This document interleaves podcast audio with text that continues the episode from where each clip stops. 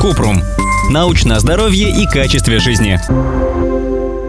Как наладить режим сна во время самоизоляции? Самоизоляция и стресс часто вредят спокойному сну. Этому способствуют четыре фактора – постоянные переживания и страх заболеть, неопределенность будущего, снижение физической активности, недостаток солнечного света, который регулирует наши биологические часы, а также превращение кровати в рабочий кабинет. Значит, чтобы помочь себе лучше спать, нужно сократить влияние этих факторов. Уменьшить тревогу. Отвести для чтения новостей 15-30 минут в первой половине дня и не читать новостную ленту на ночь. Перед сном помогут расслабляющие привычки, теплый душ, книги или медитация. Выключите уведомления на телефоне за 2 часа до сна. Больше двигаться, если есть возможность. При работе из дома трудно сохранять хороший уровень высокой нагрузки, и время за компьютером бежит незаметно.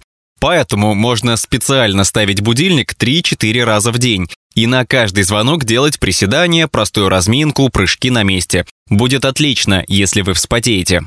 Настроить биологические часы. Солнечный свет важен для наших биологических часов. Чтобы не сбить их работу, нужно каждый день использовать максимум дневного света, открывать шторы и выглядывать в окно, выходить на балкон.